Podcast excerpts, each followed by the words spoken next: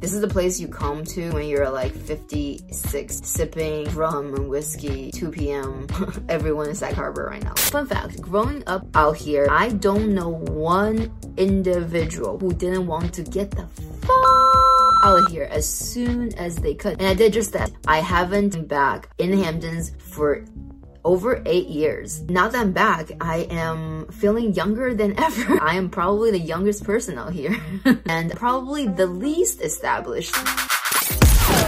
Live from the Hamptons, broadcasting around the world. Around the world. You're listening to W O C, Winners Only Club. Here's your host, Lulu Romano.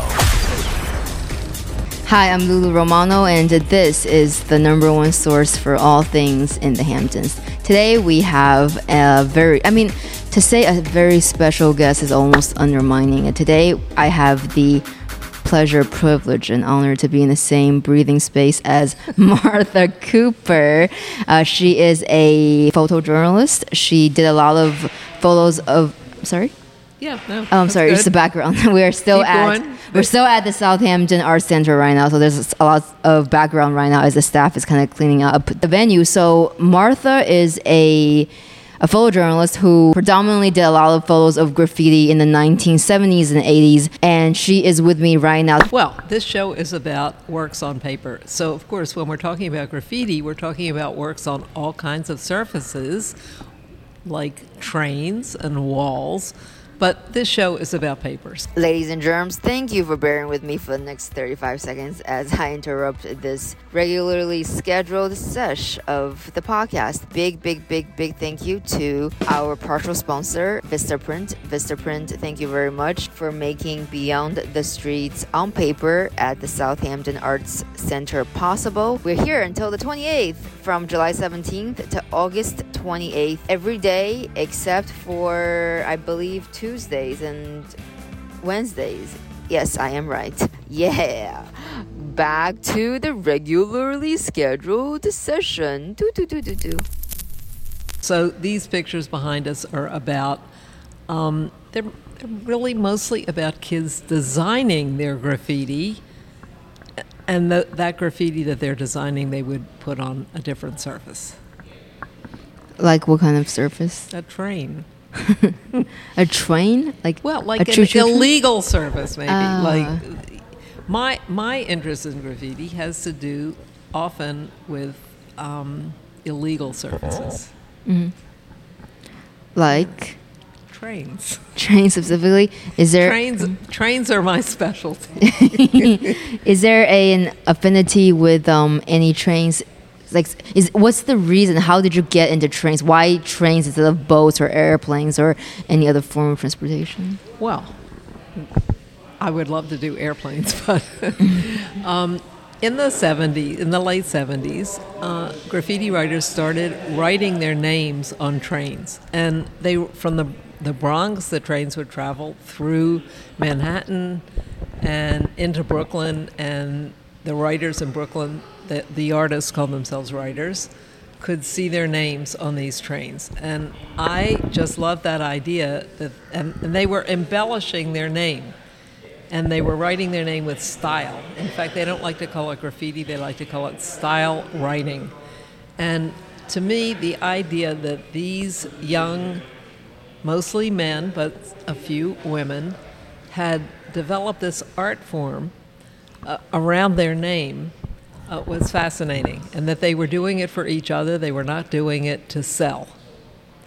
And so, you know, here we have we have pictures here of um, kids who were right. They were designing their name, and and graffiti has to do with letters. It has to do with the alphabet, and they were designing their name and they were putting it in on paper, and that's why this show is about paper.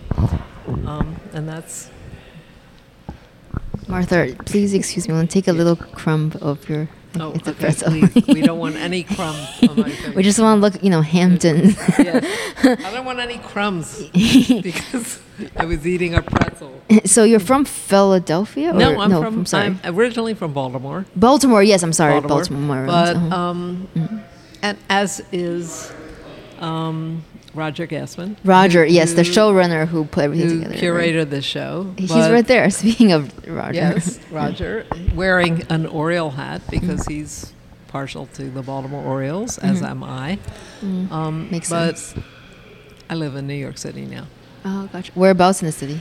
Uh, Upper West Side. Upper West. And what's your favorite part of New York City? Upper West. Wow, how blessed to live in your favorite part of yeah, New York. No, I mean, I've lived there since the eighties, and nice. I have a view of Riverside Park, and oh, I love wow. New York.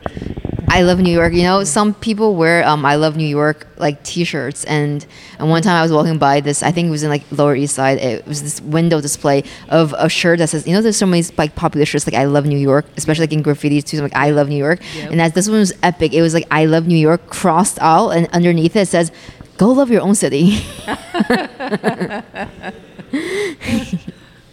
Well, that's fine. But my own city is, I consider New York my own city. Mm, now.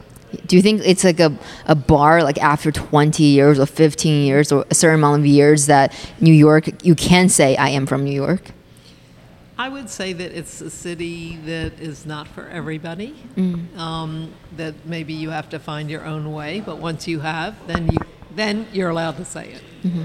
And speaking of the city, what about the Hamptons? Do you have a favorite part of the Hamptons? You know, I haven't spent much time in the Hamptons.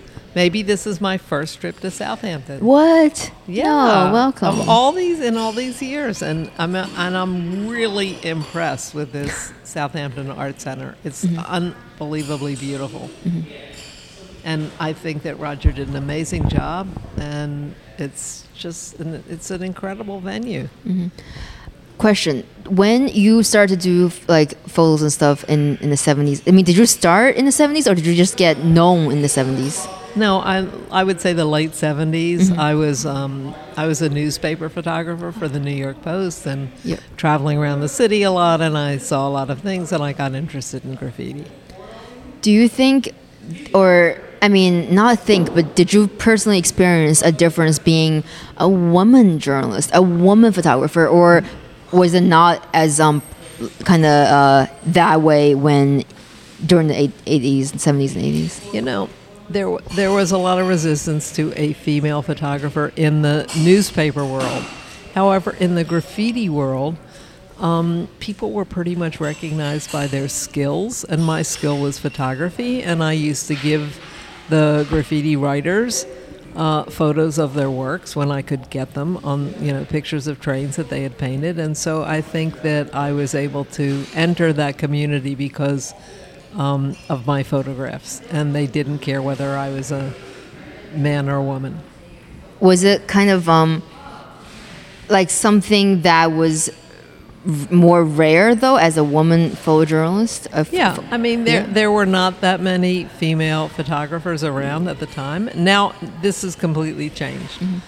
Um, that now there are, I would equal numbers, I would say, and um, there were very, very few female graffiti writers, and Lady Pink was one of them, and Lady Pink is still out there today. Oh, still, wow. Painting, and she's amazing, so let's, like, big up to Lady Pink. um, have you done your own graffiti, too? You know, I've once or twice I've tried graffiti, and it is so difficult that anybody who um, doesn't quite get about spray painting should take a can of spray paint and try to paint their name and see how extremely difficult it is. It's extreme. It's a very difficult medium to mm-hmm. handle, and mm-hmm. the graffiti writers really learned how to use this. Can you tell us, because um, we're wrapping up now, yes, you know, let's wrap can you up. Tell us a little secret that, and not, I mean, nothing really is a secret, but something that like most people, well, most of your followers don't know, and that they will find out today when they watch, or maybe tomorrow when it comes out, like when they watch, like, oh my God, that's so cool. That's so interesting. That's, that's rad. Like, can you tell us, can you share something that's not very well known to, to people who kind of follow you and, and pay attention to your work? Um... I'm not sure I can, you know, what, who who knows what. I, I will just say what, what I like about these pictures of graffiti writers uh, designing on paper is that I think people don't understand how carefully uh, the writers planned their graffiti, that what you see uh, on a wall or on a train is not a random act of vandalism. It's a carefully thought act, out act of vandalism. And that in order to maybe paint that wall or paint that train, you had to decide what colors you wanted to use and what design you wanted to use. And and these writers made sketches of that beforehand. And to me, that was a fascinating fact to find out and surprised me. When did you find out about that? Well, I, early on. Mm-hmm. And, and that was one of the things that intrigued me and one of the things that made me uh, want to pursue this, because I understood I understood more that this there was an aesthetic that other graffiti writers understood and that the general public did not understand. And the idea that they were creating young people, mostly young boys, were creating art for each other and not art to sell. Just, it struck me as the purest form of art. That is, that is something. You know, guys, viewers, if you're watching this right now, you can see more of Martha and actually hear her tomorrow night right here, right? Yeah, right, right here. here at right. the Southampton Arts Center.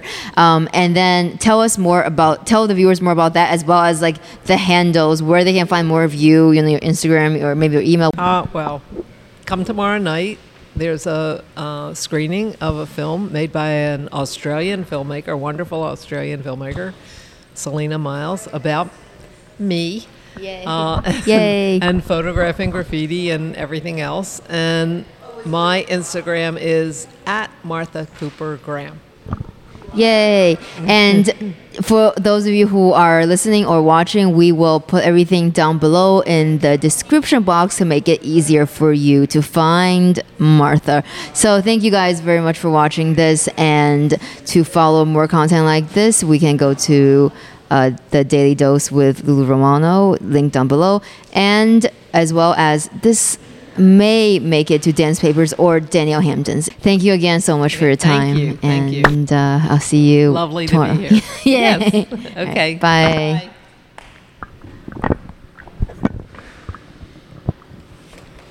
Oof.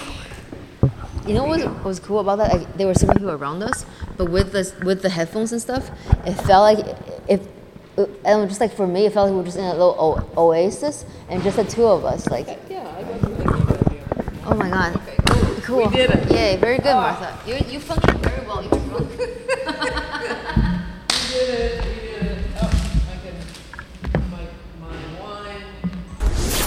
You're listening to W O C Winners Only Club.